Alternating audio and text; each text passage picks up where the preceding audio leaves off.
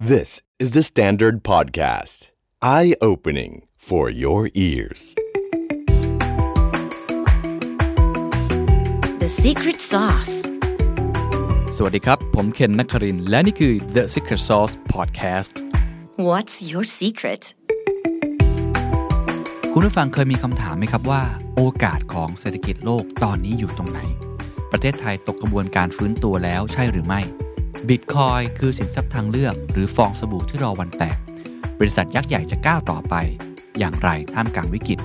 และนักลงทุนครับจะต้องปรับพอร์ตอย่างไร ให้สามารถเติบโตท่ามกลางความตกต่ำเตรียมคว้าโอกาสที่ยังไม่มีใครเห็นกับผู้นำนักธุรกิจและนักลงทุนระดับโลก ในฟอรัมครั้งแรกของ The Standard Wealth The Standard Wealth Forum Catch the Next Curve Presented by SCB คุณจะได้พบกับคุณสุพัฒนพงพันธ์มีชาวรองนายกรัฐมนตรี และหัวหน้าทีมเศรษฐกิจ คุณสุภวุฒิสายเชื้อ ที่ปรึกษากลุ่มธุรกิจการเงิน KKP คุณยันยงไทยเจริญ ประธานเจ้าหน้าที่บริหารกลุ่มงาน Economic Intelligence Center ธนาคารไทยพาณิชย์ คุณจิรพรขาวสวัสดิ์ประธานเจ้าหน้าที่บริหาร OR หรือบริษัทปตทน้ำมันและการค้าปลีกจำกัด คุณจรีพร จารุกรสกุล ประธานเจ้าหน้าที่บริหารกลุ่มบริษัท WHA Corporation จำกัด พร้อมต่อสายตรงถึงนักลงทุนสถาบันระดับโลก ไม่ว่าจะเป็น Morgan Stanley และ UBS จัดเต็ม 5 เวที Virtual Conference ถ่ายทอดสดผ่าน Frog Plus วันที่ 5 มีนาคมนี้ ตั้งแต่ 10 โมงเช้าเป็นต้นไป พิเศษครับ เฉพาะ The Standard Member ลงทะเบียนรับชมฟรีได้ที่ thestandard.co/event คริปโตเคอเรนซีกำลังจะเปลี่ยนโลกจริงหรือ แล้วบล็อกเชนเมื่อเทียบกับปรัชญาการเมืองมันคืออะไร ทำไมหลายคนจึงมองว่า Bitcoin หรือ Decentralized Finance สิ่งเหล่านี้กำลังจะมาปฏิวัติทุนนิยม วันนี้อยากชวนคุยเรื่องที่เป็นที่พูดถึงกันเยอะมากครับ เพราะบิตคอยราคานี่พุ่งขึ้นไปสูงมาก แม้ว่าจะลงมาบ้างนะครับ ย่อตัวลงมา แต่ก็เราเห็นกระแส ความสนใจของนักลงทุนสถาบันของแบงก์ใหญ่ๆนะครับหรือของอีลอนมัสจากเท s l a เองเราเห็นปรากฏการณ์ผมว่าเป็นปีนี้เป็นปีที่ มี movement ที่น่าสนใจและมี impact ที่สุด ปีหนึ่งของคริปโตเคอเรนซีเลย แต่ว่าวันนี้ไม่ได้จะมาคุยเรื่องการเก็งกำไรการลงทุนอย่างเดียวนะครับ part นั้นผมว่าผมก็เคยจัดไปสองสามตอนแล้ว แต่ part นี้ผมอยากคุยเรื่อง paradigm shift ครับคือวิธีคิดของคนที่มันเปลี่ยนไป พูดง่ายๆผมกำลังจะมาชวนคุยเรื่อง fundamental thinking วิธีคิดของ cryptocurrency ปรัชญาที่ซ่อนอยู่ในนั้นครับ ที่ทำให้ส่วนตัวผมเองนะครับ ผมเชื่อว่ามันกำลังจะมาเปลี่ยนโลก หรือเป็น megatrend อันใหญ่ที่ค่อยๆ คืบคลานขึ้นมา เป็นเทรนด์ที่ปฏิเสธไม่ได้ ผมเปรียบเทียบมันเหมือนเรื่องของอินเทอร์เน็ตที่เกิดขึ้น แล้วตอนนั้นคนอาจจะมองว่าเป็นไปไม่ได้ เป็นไปได้ยังไง เดี๋ยวมีโลกเสมือนนู่นนี่นั่น แล้วตอนนี้เป็นยังไงครับ ทุกคนใช้ชีวิตเป็น digital lifestyle ทั้งหมดนะครับหรือว่าตอนที่คอมพิวเตอร์เกิดขึ้นช่วงแรกๆทุกคนก็มองว่าไม่น่าจะเป็นไปได้หรอก ตอนโทรศัพท์มือถือเกิดขึ้นแรกๆทุกคนอาจจะมองว่าเป็นไปไม่ได้ หรือแม้กระทั่งเรื่องของเทรนด์สิ่งแวดล้อมที่คนคิดว่า เอ้ย ทำไมเราต้องมารักโลกกันด้วยเนี่ยพวกสิ่งเหล่านี้เป็นสิ่งที่ผมใช้คำว่ามันคือ weak signal นะครับอาจารย์ทนายนะครับจาก strategy essential เนี่ยก็เคยบอกเราเรื่องนี้ว่าเหตุการณ์ไหนก็ตาม ถ้าเรามองว่ามันคือ weak signal หรือ mini trend ที่เทรนด์เล็ก ๆ ที่กำลังจะเกิดความ impact ถ้าคุณเป็นนักธุรกิจคุณต้องหาโอกาสจากในนั้น แต่ถ้าคุณเป็น regulator คุณต้องปรับตัวเข้าสู่ความเปลี่ยนแปลง เพราะฉะนั้นวันนี้เราอยากชวนคุยเรื่อง fundamental thinking ว่าทำไมครับ หลายคนจึงมองว่า เรื่องของ Bitcoin Cryptocurrency ไม่ใช่เทรนที่มาแล้วไปอย่างเดียว แต่เป็นอนาคต และมี fundamental ที่อยู่ข้างหลัง back up อยู่อย่างชัดเจน เหมือนประชาธิปไตยเลยครับ เหมือนปรัชญาการเมืองเลยครับ เหมือน transparency ที่พูดกันทุกวันนี้ เหมือน stakeholder capitalism มันมีเหตุผลที่มาที่ไปนะครับ ซึ่งหัวข้อนี้จริง ๆ ผมตั้งใน Clubhouse ไปคุย Clubhouse ไปนะครับ ตอนนั้นก็ชวน 3 ท่านมาคุยกันนะครับ ทั้งคุณคิมจากเพจคิม DeFi Daddy คนนี้เป็นชาวนาเลยนะครับทำเรื่อง Decentralized Finance นะครับ เลี้ยงชีพด้วยอาชีพนี้เลยนะครับบิตคอยการทำใช้คำว่าหวานพืชผล แล้วกินกำไรกินปันผลจากคริปโตเคอเรนซีหรือ Decentralized Finance ท่านที่ 2 คุยกับคุณแมนครับจาก Band Protocol นะครับที่เป็นสตาร์ทอัพ50,000ล้าน แล้วก็ท่านที่ 3 คุยกับคุณ A คอยแมนนะครับท่านนี้ก็ เป็นใช้ชื่อว่าเขาเป็นนักลงทุน VI นะครับปกติคำว่า in uh, value investor เนี่ยเราจะเห็นในดร.นิเวศน์เนาะหรือว่าเซียนหลาย ๆ คนเนี่ยเป็นลักษณะแบบนี้ หรือแม้แต่คุณปู่วอร์เรนบัฟเฟตต์แต่คนนี้บอกว่าเขาเป็น VI ในเวอร์ชัน Bitcoin เฮ้ยบิตคอยน์ที่ดูผันผวน แต่ว่าคุณเอบอกเขาเป็นอย่างนั้นฉะนั้นก็เลยชวนมาคุยกัน 3 คนนะครับ ก็มีหัวข้อที่น่าสนใจและมีเนื้อหาที่น่าสนใจมาก เดี๋ยวผมจะมาสรุปให้ฟังสำหรับคนที่ไม่ได้ฟังในวันนั้นเกือบ 2 ชั่วโมงนะครับ แต่ว่าก่อนอื่นก่อนที่จะไปฟังกันเนี่ย ผมมีงานดีๆมานะครับแล้วก็ฟรีด้วยที่คิดว่าหลายท่านอาจจะสนใจนะครับงานชื่อว่า The Standard Wealth Forum นะครับเป็นงานฟอรัมครั้งแรกของ The Standard Wealth ที่ทำเรื่องการลงทุนของ The Standard เนี่ยนะครับเราใช้ชื่อว่า Catch the Next Curve นะชื่อก็บอกผมเป็นคนตั้งชื่อนี้เองนะครับ คือการที่เราคว้าโอกาสที่คนอื่นยังมองไม่เห็น มี5 session ด้วยกันนะครับน่าสนใจทั้งหมดเลยไฮไลท์เด็ดๆเนี่ยถ้าใครสนใจเรื่องบิตคอยน์เนี่ยต้องฟังเลย เพราะว่าช่วงเวลาประมาณถ้าผมจำไม่ผิดมันช่วงสายๆนะครับของวันที่ 5 มีนาคมวันศุกร์นะครับจะมีเวทีนี้โดยเฉพาะพูดเรื่องคริปโตเคอเรนซีเลย จะมีคุณแมนจาก Band Protocol มานะครับคุณต้องกวีวุฒิจาก SCB 10X ซึ่งเป็นแบงก์ใหญ่นะครับแต่เริ่มลงทุนเริ่มสนใจใน Decentralized Finance เอ๊ะเขาไม่ได้บอกว่ามันจะ disrupt ตัวเขาเองหรือนะฮะเขามา พูดแนวคิดของเขาในตรงนี้ด้วย แล้วก็อีกท่านหนึ่งจาก Zipmex กับ Zipmex ก็เป็นเหมือน exchange exchange ตลาดนะครับสำหรับการแลกเปลี่ยนคริปโตเคอเรนซีบิตคอยน์อะไรต่างๆ เวทีนี้ผมว่าน่าสนใจว่าเขามองอนาคตยังไง โดยเฉพาะล่าสุดก็คือ เราเห็นข้อเสนอของกรตออกมาว่าเฮ้ยคนจะเล่นบิตคอยเนี่ยเหมือนก็พยายามจะบอกให้รายย่อยเรามัดระวังตัวจะว่าอย่างนั้นก็ได้นะครับ แต่ว่าหลายคนอาจจะไม่ค่อยเห็นด้วย เพราะผมจัดคำเฮาวันนั้นไปวันรุ่งขึ้นก็มีข้อเสนอออกมา เช่น จะต้องมีรายได้ 1 ล้านบาทต่อปีนะ ก็เรียกว่าเป็นการรายการการรายย่อยหรือว่า พยายามที่จะเหมือนกับผมใช้คำว่า regulate ละกันไม่ให้คนเข้ามาเล่นในนี้ เพราะกลัวความเสี่ยง ซึ่งแน่นอนในด้านหนึ่งมันถูก แต่อีกในด้านหนึ่งเอ๊ะมันใช่การการวิธีการที่ถูกต้องหรือเปล่านะครับนี่ก็เป็นอีกหัวข้อหนึ่งที่จะคุยกันในวันนั้นไฮไลท์อื่นมีประมาณ 2-3ไฮไลท์นะครับเช่น ผมเองจะ สัมภาษณ์สดๆ เป็นครั้งแรกเลยนะครับที่สัมภาษณ์ขึ้นเวทีกับผมใช้คำว่าเป็นแม่ทัพของเศรษฐกิจไทยในวันนี้ ถามว่าใครเป็นแม่ทัพเศรษฐกิจไทยในตอนนี้คือคนนี้นะครับ คือคุณสุพัฒนพงษ์พันธ์มีชาว รัฐมนตรีว่าการกระทรวงพลังงานนะครับ ต้องบอกว่าท่านเป็นหัวหน้า ทีมเศรษฐกิจไทย และเป็นรองนายกรัฐมนตรี ปกติท่านในสัมภาษณ์ไม่ค่อยเยอะ แต่เป็นท่านเป็นก็เรียกว่าเป็นผู้เปิดงานสปีชต่างๆ ค่อนข้างมาก ครั้งนี้เป็นครั้งแรกที่เรามีโอกาสได้ถามท่าน และท่านบอกเลยว่าท่านจะพูดเรื่อง new S curve การลงทุนของภาคต่างชาติเอกชนในระยะยาว หรือการเปลี่ยนประเทศไทยที่สามารถจะแข่งขันโลกได้ ก็เป็นครั้งแรกนะครับที่ผมจะได้สัมภาษณ์ เวทีอื่นๆมีตั้งแต่ CEO ของ OR นะครับ Oil and Retail จากปตทเนี่ย ซึ่งต้องบอกว่าน่าสนใจมากๆ เป็นหุ้นที่หลายคนสนใจมาก ก็จะขึ้นพูดเวทีที่เป็นสาธารณะแบบนี้นะฮะ เป็นครั้งแรกร่วมพูดกับคุณจรีพรจาก WHA แล้วก็คุณหมอชัยรัตน์นะครับจากโรงพยาบาล BNH นั่นเอง ก็เป็นหัวข้อที่ที่น่าสนใจเหมันเช่นกัน ใครสนใจนะครับ เข้าไปที่เว็บไซต์ thestandard.co/events อีเวนต์เติม s ด้วยนะครับ ก็จะมีอะไรต่างๆ ให้ลงทะเบียนฟรีครับ แค่ลงทะเบียนเป็น The Standard Member เท่านั้น ก็ลองเข้าไปดูนะครับ ถ้าใครสนใจเดี๋ยวผมขึ้น QR code ให้เลย แคปหน้าจอแล้วก็เข้าไปสมัครได้ทันทีนะครับ บอกก่อนว่ารีบเข้าไปสมัคร เพราะว่า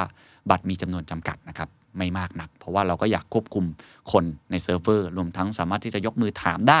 กับ speaker สดๆนะครับอะเรามาคุยเรื่องของเรากันต่อว่า เอ๊ะมันทำไมผมถึงคิดแนวคิดแบบนั้นว่ามันกำลังจะมาเปลี่ยนโลก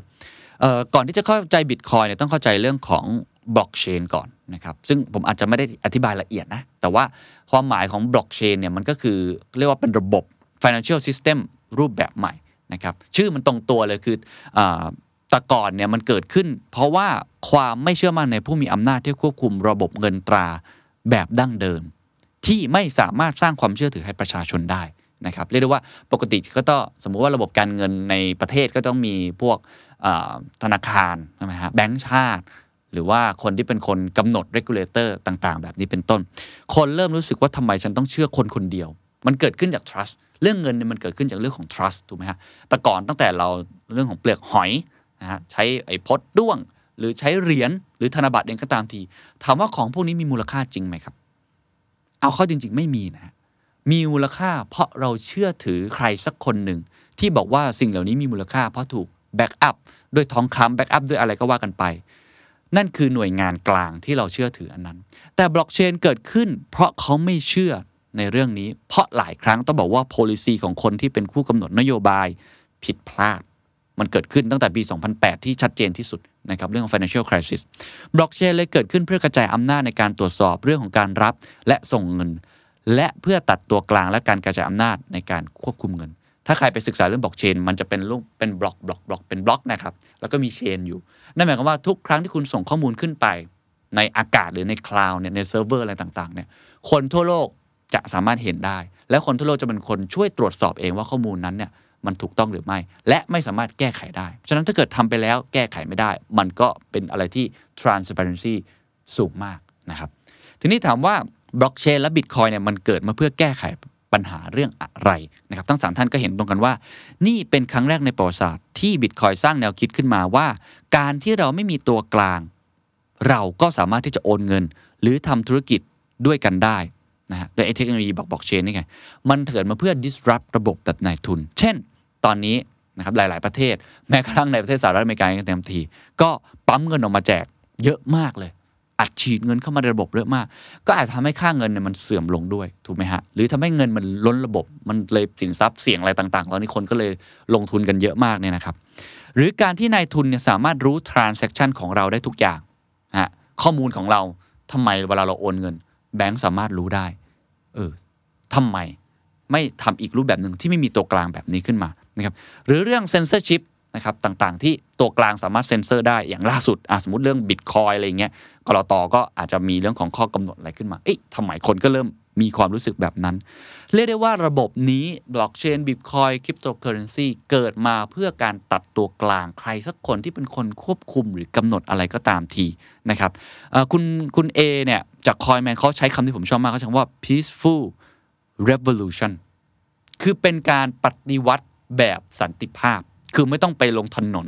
นะครับ ไม่ต้องไปชูป้ายที่หน้าทำเนียบรัฐบาล ไม่ต้องไปประท้วงที่ไหน แต่ถ้าคุณไม่เห็นด้วยกับระบบตัวกลาง เช่น คุณผู้ชมที่ดูผมอยู่เงี้ยบอกว่า เออ ฉันเริ่มมีความคิดแบบนี้เหมือนกันทำไมฉันต้องไปฝากเงินไว้ที่แบงก์แล้วเขาเอาเงินเราไปกินดอกเบี้ยต่อ หากำไรต่อ แล้วเราก็ไม่รู้ว่าเงินของเราจะปลอดภัยหรือไม่อย่างไรทำไมตอนปี 2008 แบงก์ล้ม รัฐบาลถึงต้องเข้ามาอุ้มคนรวยแบบนี้ด้วย ถ้าเรามีความเชื่อแบบนี้ มันจะเกิดสิ่งที่เรียกว่า peaceful revolution นะครับไม่เชื่อใจเงินรัฐ เราก็ไปซื้อเงินดิจิตอลนะครับอย่างเช่นก็ยกตัวอย่างนะครับว่าเมืองไทยเนี่ยสมมติว่าดอกเบี้ยต่ำมากนะโดนกดดอกเบี้ย เราก็เป็นโลก decentralized finance decentralized ก็คือโลกที่มันไม่มีธนาคารแบบไหนมากำหนดอะไรได้ ทุกคนเป็นคนกำหนดด้วยการเขียน smart contract นะครับขึ้นมาเป็นกติกาด้วยตัวเองนะครับไม่ต้องไปทะเลาะกับใครนะครับก็สามารถที่จะ กระโดดเข้ามาหรือปฏิวัติตัวเองได้อย่างเงียบๆนะครับคนเริ่มเห็นโอกาสว่าทำไมเราต้องไปอยู่ในโลกที่ regulator เขามากำหนดเรานะครับหรืออีกอย่างหนึ่งที่ชัดเจนมากก็คือหุ้น GameStop ที่ผมเคยพูดถึงไปแล้ว ที่ชาว reddit หรือพันทิปของฝรั่งเนี่ยช่วยกันซื้อหุ้นทำให้สถาบันใหญ่ที่เขาช็อตเซลลิงไปในยขาดทุนมหาศาลมาก หลังจากนั้นแอปพลิเคชันอันหนึ่งที่เป็นแอปสำหรับเทรดหุ้นรายย่อยโดยเฉพาะก็คือ Robinhood ก็มาห้ามซื้อขายหุ้น GameStop ถูกไหมฮะ เพราะรายใหญ่ขาดทุน คนก็เริ่มเอะใจว่า เอ๊ะ แล้วทำไมเนี่ย ฉันจะต้องยอมให้ไอ้เจ้าโรบินฮูดเนี่ยมาห้ามฉันด้วยทำไมมันไม่มีใครบอกหรอ ว่ามันต้องเป็นอิสระของฉันสิ ที่สามารถที่จะเทรดอะไรก็ได้ คนเริ่มตั้งคำถามกับสิ่งเหล่านี้ให้มันเกิดขึ้นนะครับนี่คือสิ่งที่ผมอยากจะเล่าให้ฟังว่า เหตุผลของการเกิดขึ้นมามันเพราะเหตุผลนี้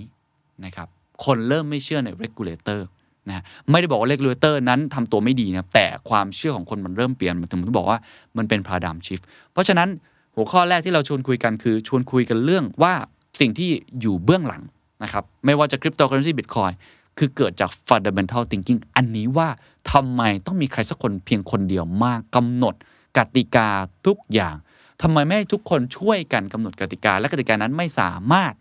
ที่จะเปลี่ยนแปลงได้โดย regulator เพียงคนเดียว ถ้าจะทำต้องถูก consent ทั้งหมดที่เกิดขึ้น เป็นการตัดตัวกลางออกไปนะครับอีกตัวอย่างหนึ่งครับ อันนี้ลองยกตัวอย่างในเรื่องของเทคโนโลยีแล้วกันเนาะเพราะผมก็ชวนทั้ง 3 ท่านคุยว่า มันจะเป็น fundamental tech ที่จะเปลี่ยนโลกไหมเหมือนกับอินเทอร์เน็ตที่เกิดขึ้นเขาบอกสิ่งสำคัญที่สุดของบล็อกเชนคือการที่ decentralize ถูกไหมฮะไม่มีใครสามารถควบคุมได้ ไม่มีใครสามารถที่จะมาหยุดคุณได้ ยกตัวอย่างเช่น tech company ใหญ่ ๆ ทุกวันนี้ Apple Google Facebook มีอำนาจไหมครับ สุด ๆ ครับ เป็นระบบ winner takes all สุด ๆ ครับ ทุกคนมีอำนาจมหาศาล ในการทำทุกอย่าง เรียกได้ว่าตอนนี้มันเหมือนเป็น เป็นโลกของเขาและเป็นประเทศของเขา แล้วเขากำหนดกติกา อะไรก็ได้จะแบนใครก็ได้ จะให้ทำตรงนี้ตรงนี้ก็ได้นะครับ มีอำนาจมหาศาล ลองคิดดูครับว่าวันหนึ่งถ้า Apple สามารถเอาแอปพลิเคชันที่ผมอาจจะเป็นคนเขียนโปรแกรมนั้นออกไป เพราะว่าไม่ตรงกับ terms of service ของเขานะฮะทั้งที่เราลงทุนไปหามหาศาล สามารถว่าเขาทำได้ไหม เขาทำได้นะครับ เหมือนกับที่ทุกวันนี้เขาแบน นะครับทวิตเตอร์หรือ Facebook ของโดนัลด์ทรัมป์ถามว่าผิดหรือไม่ผิดนี่อีกเรื่องหนึ่งนะฮะ แต่เขาสามารถมีสิทธิ์ในการทำสิ่งเหล่านั้นได้ เพราะมันคือโลกที่เขากำหนดขึ้นมาแล้วถูกไหมฮะ เพราะฉะนั้นอำนาจในแพลตฟอร์มของเขาเยอะมาก มันก็เลยเกิดเนี่ยความคิดแบบนี้ว่าบล็อกเชนสามารถสร้างแพลตฟอร์มแบบใหม่นะครับที่ไม่มีใครสามารถควบคุมเราได้ และไม่ต้องไปขึ้นอยู่กับใครอันนี้ตัวอย่างให้เห็นนะมีอีกตัวอย่างหนึ่งครับสิ่งที่ทำให้คนรู้สึกว่ามันอาจจะเป็นปัญหา ก็คือระบบการเงินหลาย ๆ อย่างนะฮะ ซึ่งมันจะสอดคล้องกับไอ้ digitalize finance เช่นเรื่องการกู้ยืมนะครับตอนนี้ต้องบอกว่าในบล็อกเชนในโลกของคริปโตเคอร์เรนซีนอกจากเรื่องการแลกเปลี่ยนนะครับหรือว่าทานการลงทุนเพื่อทำกำไรอะไรแบบเนี้ยของบิตคอยน์เนี่ยเป็นเป็น solution หนึ่งเนาะตอนนี้มันเริ่มมีอีกฟังก์ชันหนึ่ง มันมีอีกเขาใช้คำว่าวิธีการหรือ product ใหม่ๆ ผมใช้คำนี้แล้วกัน product ใหม่ๆนะครับก็คือในเรื่องของการกู้เงินแล้ว เขาบอกทุกคนสามารถเข้าถึงได้โดยไม่ต้องพึ่งพาตัวกลาง ข้อดีก็คือเงินสามารถไหลไปได้ทั่วโลก สามารถเข้ามาลงทุนได้ แล้วก็ซื้อขายกันได้บนแพลตฟอร์ม ซึ่งปกติเนี่ยถ้าเราจะไปกู้เงินเนี่ยมันยากมาก หรือถ้าเงินเอาไปฝากแบงก์เนี่ยก็จะได้ดอกเบี้ยที่ต่ำมาก โลกคริปโตเนี่ยมันตัดตัวกลางออกไปนะครับอายุตัวอย่างเช่น สมมุติว่าผมอยู่ในประเทศไทยนะฮะแล้วปกติแล้วเวลาผมจะทำธุรกรรมทางการเงิน ผมต้องใช้ธนาคารไทยถูกไหมฮะก็เป็นเรื่องปกติ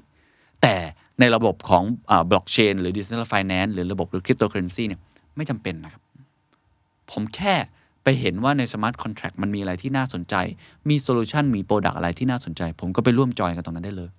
เงินก็ไม่จำเป็นที่ผมต้องถือเงินบาท แต่ผมถือถือเงินระบบที่มันเป็นสากลหรือโทเค็นอะไรต่างๆ ที่มันมีได้มากมาย อันนี้คือตัวอย่าง หรือตัวอย่างอย่างหนึ่งที่จะตรงกับ Decentralized Finance ก็คือว่า สมมุติว่าผมเนี่ยเอาเงินตัวเองไปฝากนะในแบงก์ ผมกินดอกเบี้ย สมมุติว่าศูนย์จุดเท่าไหร่ไม่รู้อะสองห้าเปอร์เซ็นต์แบงก์มีหน้าที่หรือว่าเรียกได้ว่ารายได้หลักเขาเลยเนี่ยนะครับ ก็คือเอาเงินที่เราไปฝากนี้ถูกไหมครับร้อยบาท สมมติผมฝากร้อยบาท เอาร้อยบาทนี้ไปปล่อยกู้ต่อนะครับ อาจจะเป็นคุณก็ได้สมมติคุณมาอยากได้เงินไปทำกู้ อาจจะเป็นเชิงธุรกิจก็ได้ คุณก็ต้องเสียดอกเบี้ย ให้กับแบงก์คือดอกเบี้ยเงินกู้อะผมตีไปสมมติว่าปัจจุบันประมาณ6%อะสมมตินะครับ ส่วนต่าง 6%กับไอ้0.25 มันคืออะไรครับ มันคือรายได้ของแบงก์ถูกไหมครับเขาก็เขาก็ทำธุรกิจจากนี้ ซึ่งแต่ก่อนเราเข้าใจได้ เพราะว่าเราอยากที่จะได้รับความน่าเชื่อถือ จากคนสักคนหนึ่งก็คือธนาคารนั่นเอง สมมุติว่าโลกที่ยังไม่มี decentralized finance ฮะผมเนี่ยปล่อยกู้คุณนะครับ แล้วผมบอก เอ้ย จ่ายดอกเบี้ยผมมาห้าเปอร์เซ็นถูกไหมฮะ ผมก็ได้เพิ่มขึ้นกว่าปกติ จากเมื่อกี้ได้แค่ 0.25 ตัวคุณเองก็ได้ดอกเบี้ยเงินกู้ที่ลดลงก็ประหยัดต้นทุนไป แต่สิ่งเหล่านี้ถ้ามันทำแล้ว มันจะเกิดสิ่งที่เรียกว่าไม่มี trust เกิดขึ้น เพราะคุณอาจจะเบี้ยวผมก็ได้ หรือผมอาจจะโกงคุณก็ได้ เพิ่มดอกเบี้ยขึ้นโดยไม่มีใครมากำหนดก็ได้ นั่นเป็นโลกต่ก่อนที่ทำให้ธนาคารก็เลยยังจำเป็น ที่ต้องมีอยู่คือมีตัวกลางคนใดคนทักสักคนหนึ่งที่น่าเชื่อถือคือ trust นั่นเองมีกติกาที่ชัดเจน นะครับแต่ที่เราคุยกันวันนั้นคือเขาบอกว่า ตอนนี้ในแพลตฟอร์มบนโลก Digital Finance มันทำสิ่งนี้ได้แล้วครับเขาสิ่งเขียนสิ่งที่เรียกว่าโค้ดขึ้นไปเป็น smart contract เป็นกติกาบนเนี่ยในโลกเนี้ยที่คุณไม่สามารถบิดพลิ้วมันได้ คุณเปลี่ยนมันไม่ได้ ถ้าคุณจะเปลี่ยนคุณต้องให้ทุกคนที่เห็นคอนแท c t นั้นนะเปลี่ยนเป็นกติกาหรือต้องมีการโหวตอะไรกันก็ให้ชัดเจน เพราะฉะนั้นในโลกนั้นนะครับนี่คุณคิมเล่าให้ฟังเลยว่า คุณจะได้ดอกเบี้ยที่สูงกว่า rate ปกติ สูงมากสำหรับคนที่ไปฝากเงินนี่ก็คือการทำฟาร์มแบบที่เขาบอกนี่แหละฮะสมมติคุณไปฝากไปปล่อยกู้ในนั้นนะครับคุณอาจจะดอกเบี้ยสักสิสมมติในขณะที่คนมากู้เอง ก็อาจจะได้ดอกเบี้ยอีกแบบหนึ่งที่อาจจะแพงกว่านั้นแพงกว่าสิเล็กน้อย ส่วนต่างนะครับของคนที่ผมไปฝากเนี่ยผมก็จะได้เงินตรงนั้นเป็นเงินกำไรของผมนั่นเองนะอันนี้คือเป็นวิธีการของเขาถามว่าทำไมเราจึงสามารถที่จะเนี่ยแลกเปลี่ยนกันได้ หรือปล่อยกู้ ต่างๆ นานาเนี่ยแล้วได้ดอกเบี้ยที่มากกว่าปกติ ก็เพราะไม่มีตัวกลางไงครับ ไม่มีการที่หักส่วนต่าง รายได้เหล่านี้ไปเป็นกำไร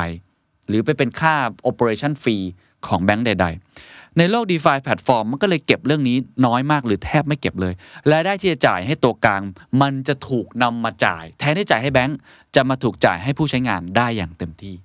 อันนี้เป็นหลักเลยฮะเป็นวิธีคิดเลย ที่ทำให้มันค่อนข้างที่จะได้รับความนิยม มากขึ้นเรื่อยๆนะครับคุณคิมเล่าให้ฟังว่าอาชีพอย่างของเขาคือ yield farmer เนี่ยนะครับหรือว่าบางคนเรียกว่ามันคือการทำ yield farming นะครับก็ farming ก็ทำฟาร์มเนาะยิวก็เรื่องของปันผลอะไรแบบนี้นะครับ คือการที่เราทำกำไรจากการปล่อยกู้บนบล็อกเชนเนี่ยรายได้รับผลตอบแทนเป็นดอกเบี้ยที่ไม่ผ่านตัวกลาง ความเสี่ยงตอนนี้มันคืออะไร ความมั่นคงมันคืออะไรผมก็ถาม เขาบอกว่าขึ้นอยู่กับการลงทุนของเรานะครับ ถ้าเราลงทุนใน stable coin stable coin คือ coin ที่มันมีสินทรัพย์จริง ๆ เช่น USD ดอลลาร์สหรัฐ back up อยู่จริงๆเนี่ยความเสี่ยงของเราจะเป็นเรื่องของค่าเงินดอลลาร์ซึ่งค่อนข้างจะไม่ผันผวน แล้วก็มั่นคงระดับหนึ่ง แต่ถ้าเราลงทุนในคู่บิตคอยน์เนี่ยความเสี่ยงจะเป็นเรื่องของความผันผวนของค่าเงินที่ขึ้นลงไปตามกระแสนั้น stable coin ก็จะมั่นคงกว่านะครับนั้นอันนี้เอามาเล่าให้ฟังว่ามันมีหลายเหตุผลที่มันซ่อนอยู่เบื้องหลัง ถ้าคุณลองฟังไปเรื่อยๆคุณจะเริ่มเห็นนะผมลองแต่ต้นมันคือเรื่องของวิธีคิดใช่ไหมฮะแล้วก็ 2 ตัวอย่างเมื่อกี้เป็นของ use case ที่เกิดขึ้นว่าเห็นไหม มันเกิดสิ่งเหล่านี้เกิดขึ้นจริงแล้ว ซึ่งทั้ง 3 ท่านเนี่ยก็มีมุมมองที่แตกต่างกันนะครับ อย่างคุณ A ของ Coinman เนี่ยเขาบอกว่า regulator ครับจะเป็นความเสี่ยงสำคัญนะครับถ้า regulator เข้ามา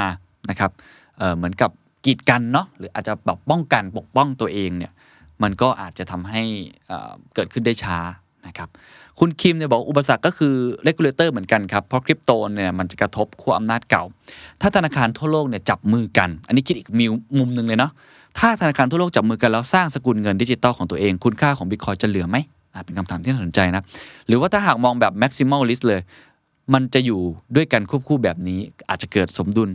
แบบใหม่ก็เป็นไปได้นะครับอันนี้ก็เป็นอีกมุมมองหนึ่งหรือว่าถ้ามองแบบอีกสุดเลยนะครับบางท่านก็อาจจะบอกว่าไม่มีอะไรมาหยุดได้หรอกนะสามไม่มีอะไรก็มาหยุดได้ อยู่ที่ว่ารัฐบาลก็จะต้องเหมือนกับหรือเลกูลเลเตอร์เองควบนัดเก่าเองอะจะต้องเริ่มเข้ามาทำความเข้าใจกับมัน ให้มากขึ้นเรื่อยๆนะครับนั่นก็เป็นมุมมองเรื่องของความเสี่ยงนะครับ ทีนี้มาอีกเรื่องหนึ่งฮะก็เป็นท้ายๆแล้วครับ ผมก็ถามว่า ถ้าถ้าทุกท่านพูดเนี่ยจะมีมุมมองหนึ่งคล้าย ๆ กันว่า ตัวคริปโตเคอเรนซีมันอาจจะไม่ถึงกับค่านะค่าแบบเงินเลยหรือว่าสินทรัพย์แบบดั้งเดิมที่เราใช้กันอยู่ทุกวันมันน่าจะเกิดสมดุลแบบใหม่คือเป็นทางเลือกหนึ่งจะว่างั้นก็ได้ ส่วนส่วนตัวผมผมก็เชื่ออย่างนั้นเหมือนกันว่า มันน่าจะเป็นหนึ่งในทางเลือกมันเหมือนกับสื่อครับในทุกวันนี้ที่ ถามว่าทีวีวิทยุ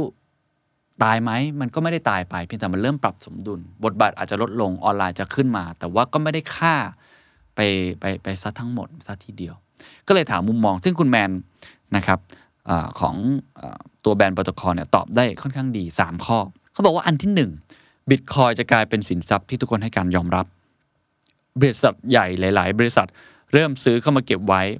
นะครับ เพื่อเป็นตัวประกันความเสี่ยง หรือตัว hedge เอง เรื่องของเงินเฟ้อนะครับ ทุกคนเชื่อว่า Bitcoin คือ store value สินทรัพย์ที่ไม่มีตัวกลางคุม อันนี้บางคนบอกมันคือ virtual gold เราเห็นข่าวล่าสุดแล้วใช่ไหมครับ Citibank ออกมาให้ความเห็นนะครับเรื่องคริปบิตคอยในทางบวก เราเห็นธนาคารยักษ์ใหญ่ของโลกหลายแห่งนะครับ Morgan Stanley เองหรือหลายที่เองก็ออกมาพูดเรื่องนี้ค่อนข้างเยอะเหมือนกัน ฉะนั้นมุมมองนี้ก็อาจจะมีความเป็นไปได้ นะครับอันที่2ครับเขาบอกระบบ payment system ตัวกลางเนี่ยจะน้อยลงเรื่อยๆ เช่น ถ้าเราส่งเงินด้วย Western Union มันก็ช้าแล้วก็แพง แต่ถ้าส่งเงินบนบล็อกเชนเนี่ยส่งร้อยล้านบาทเสียค่าธรรมเนียม อาจจะแค่ร้อยบาทเองนะครับ และได้รับเงินแบบรวดเร็วมากด้วย ซึ่งในโลกปกติทำไม่ได้ อะ อันนี้เป็นไปได้การโอนเงินไปต่างๆ แบบนี้ นะครับอันที่ 3 คือเรื่อง value ซึ่งนี้ผมว่าน่าสนใจมากเขาบอกว่า value จะถูกกระจายไปหาผู้ใช้งานมากขึ้น แล้วก็แฟร์มากขึ้น เขาบอกเช่น Facebook เนี่ยตอนแรกเปิดมาให้นักพัฒนาเกมเข้ามาทำเกมบนแพลตฟอร์มนะครับแต่พอโตขึ้นเรื่อยๆนะครับก็เตะไอ้นักพัฒนาคนนั้นออกนะหลายคนอาจจะเคยเห็นเกมซิงก้าผมจำชื่อไม่ได้นะซิงก้านะผมจำไม่ผิดขออภัยนะครับบอกไม่ให้ทำแล้วเรียกง่ายว่าผมเนี่ยสมมติผมเป็นนักพัฒนาเกมคนนั้น ผมเป็นคนทำให้คนมาเล่น Facebook เยอะขึ้นจากการเล่นเกมอันนั้นน่ะ ถูกไหมฮะ แต่ว่า Facebook มองว่าพอโตขึ้นคุณอาจจะไม่สำคัญแล้ว มีฐาน user ใช้แล้วนะครับ อันนี้เป็นเคสที่เกิดขึ้นจริงนะซึ่งคุณแมนบอกว่าสมดุลใหม่ที่อาจจะเกิดขึ้นก็คือว่า value ต่างๆ ที่เกิดขึ้นเหล่านี้ จะไม่ได้ตกอยู่แค่บริษัทอย่างเดียว แต่อาจจะตกอยู่ที่ผู้ใช้งานด้วย เช่น ถ้าคุณเป็นคนทำให้โลกของ Uber ของ Grab มีคนมาใช้เยอะขึ้น มันคือ Network Effect ถูกไหมฮะ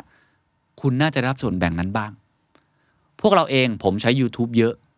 ผมเป็นคนสร้างคอนเทนต์ใน YouTube ผมเป็นคนสร้างเพจใน Facebook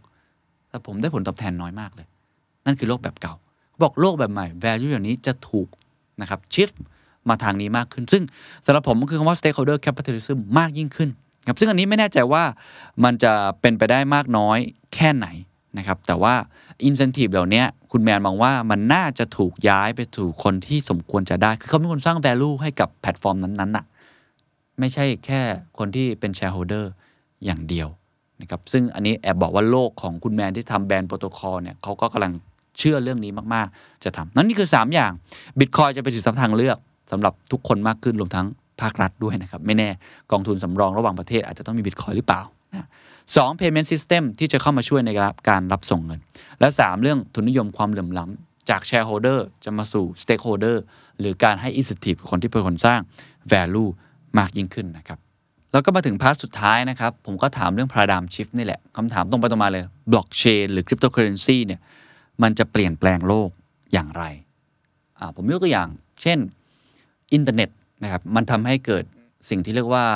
information technology ถูกไหม IT คำว่า IT ก็มาจากคำนี้คือ เป็นโลกข้อมูลที่มันไร้พรมแดนมากขึ้น ทุกวันนี้คุณสามารถ search หาข้อมูลอะไรก็ได้นะครับ มันเปลี่ยนโลกไปเลย paradigm shift ไปเลยนะครับ คำถามคือบล็อกเชนที่มันเป็นเรื่องของการตัดตัวกลางเนี่ยมันจะเปลี่ยนโลกยังไง paradigm shift ยังไง แต่ละคนตอบน่าสนใจนะคุณแมนบอกว่า สมมุติว่าเราอยู่ในประเทศที่โดนกดขี่ไม่มีเสรีภาพ อยากออกไปแต่ออกไม่ได้นะครับเพราะเวลาจะเดินออกข้าม border หรือพรมแดนเนี่ยกูจะถูกยึดทรัพย์สินทั้งทุกอย่างของเราหมด แต่ถ้าเป็นคริปโตเคอเรนซีครับแค่คุณจำ password ได้